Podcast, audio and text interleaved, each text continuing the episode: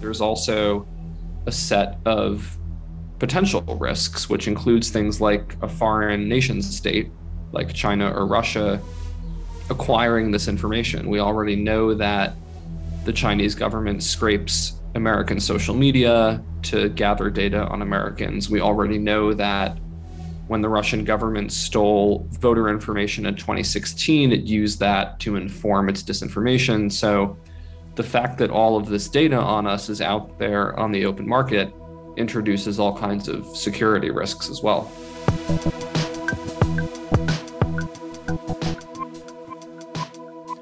Welcome back to Debugger in 10. I'm your host, Bob Sullivan. John Oliver, on his show Last Week Tonight, tries to draw attention to very serious issues by piling on the jokes, often with a generous helping of irreverence, and he usually ends with a made for TV stunt.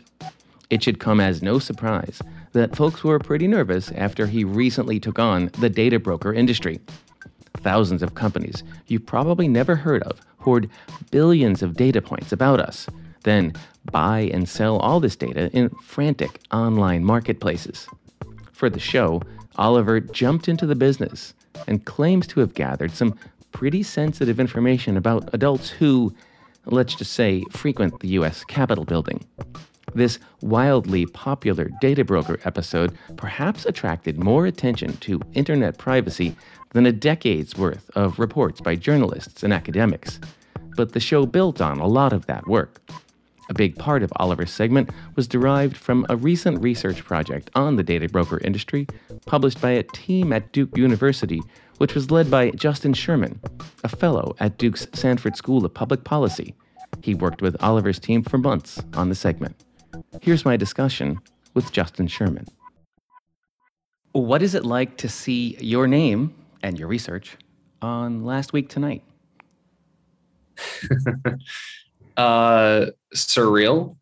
I think that's the best answer. Um, I mean, it really was, in in an honest sense, right? I mean, I've watched that show for years, so so that was kind of crazy. Um, but it was exciting too, right? Uh, to to be working on these issues and um, you know care so much about things like data privacy and things like the sale of people's information, and then to have that conversation go pretty mainstream and not just be between us privacy folks, but on uh, a major program that lots of different people watch. So so um, surreal for sure, but but also very exciting. It is hard, right? This issue is a, a, little bit arcane, and maybe it's, it's kind of hard to talk about at cocktail parties, right? So it must be gratifying to see a mainstream program like that pay attention to data privacy.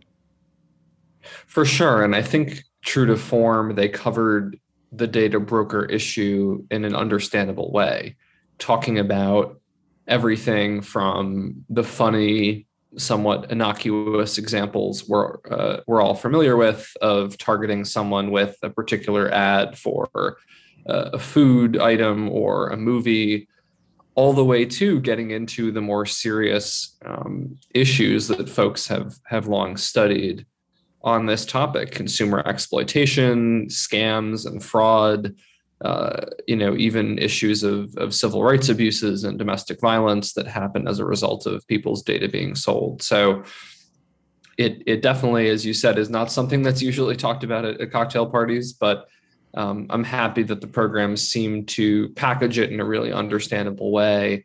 Um, you know, that people sort of sat back and, and really understood a little bit better than they did at the outset what the harms are. Has anything happened since the program aired? Uh, it's gotten a ton of views on YouTube, so that's that's good. Um, I saw just because I googled the other day just to sort of see what the media pickup was like. That People Magazine even did uh, an, an, article on the episode, which I, I, you know, you told me a year ago that People Magazine would be covering data brokers. I would have told you you were um, crazy. So, so that's been good, and there has been a little bit of chatter, um, you know, from the folks I speak with on Capitol Hill about the episode and about these kinds of issues. But, um, you know, as you know better than I do, that doesn't necessarily translate into legislative action. So TBD. So let's talk about the report itself that you've been working on, which is the part of the reason why you were mentioned in the program. What was in the report that was so important? We looked at 10 of the largest data brokers in the United States and did a survey of the data that they advertised on Americans.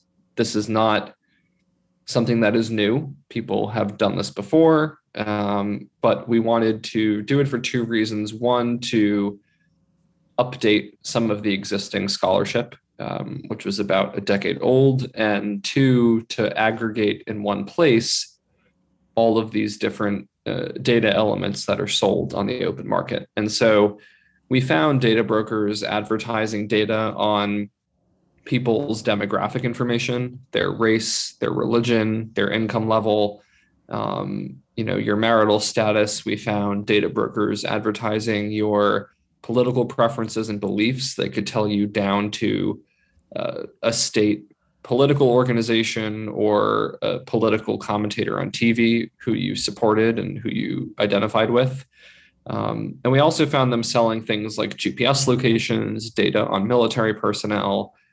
It really was a comprehensive uh, profile, essentially, that these companies have on people. And, and sort of the thing I always say to policymakers is if we sat in a room and went around and we're listing fun facts about ourselves, you probably have to stop and think about you know about that at about 20 or 30 data points right you'd start to say okay what's something new a fun fact i can add to the conversation these companies have hundreds and hundreds if not thousands of those data points on individual people um, and so when you step back and think about it it really really is a mind blowing and disturbing uh, amount of information. They know what your favorite cable news anchor or who your favorite cable news anchor is?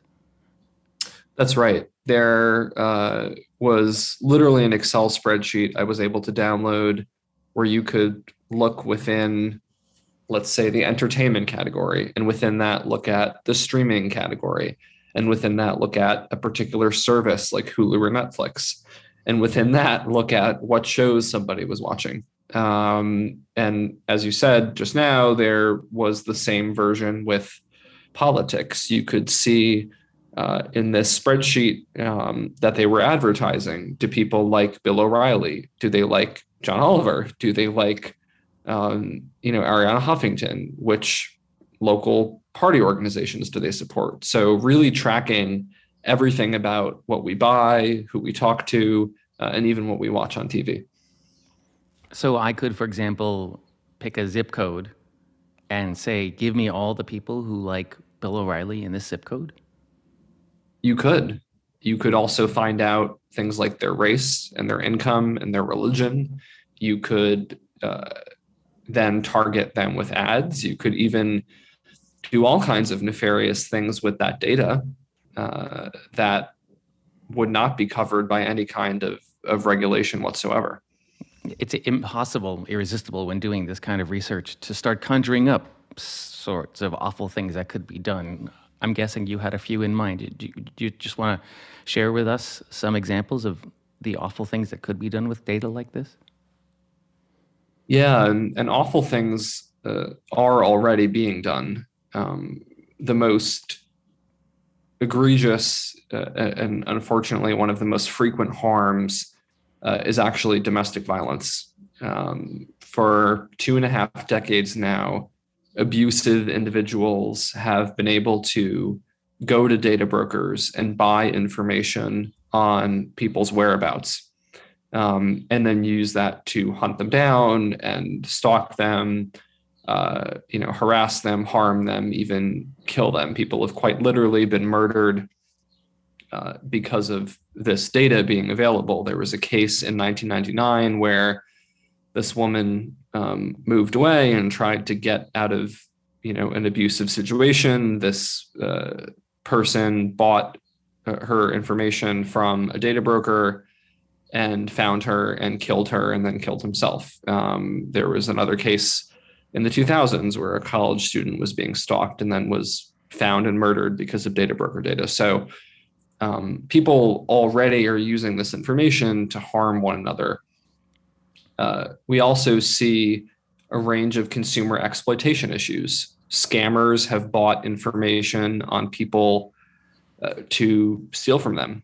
They just buy this data from data brokers and then use it to run uh, fraud uh, schemes and other things. We've seen health insurance companies buy up people's surgical histories and race and other information um, to run their pricing models and figure out how much people are going to cost them in the way of healthcare. So we can go on and on um, about all of those things that are already happening. And then, as you said, there's also a set of potential risks, which includes things like a foreign nation state like China or Russia acquiring this information. We already know that the Chinese government scrapes American social media to gather data on Americans. We already know that when the Russian government stole voter information in 2016, it used that to inform its disinformation. So the fact that all of this data on us is out there on the open market introduces all kinds of security risks as well. I think most US adults have some sense that somebody is keeping track of whether they pay their credit card bills or whatnot. There's a big database in the sky for stuff like that. I think they'd be shocked that there are thousands of companies that have various points of data about them, these data brokers. as a last question, what can be done about this?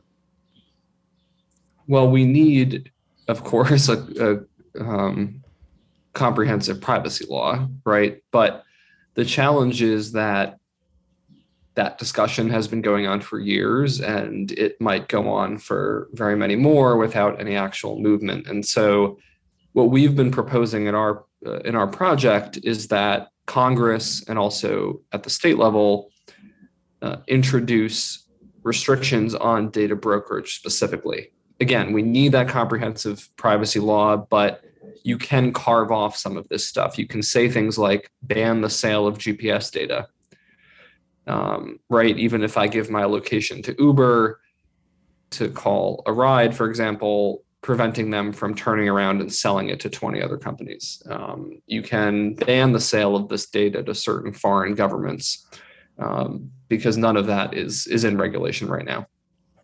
And where can people find out more about the report and about the project?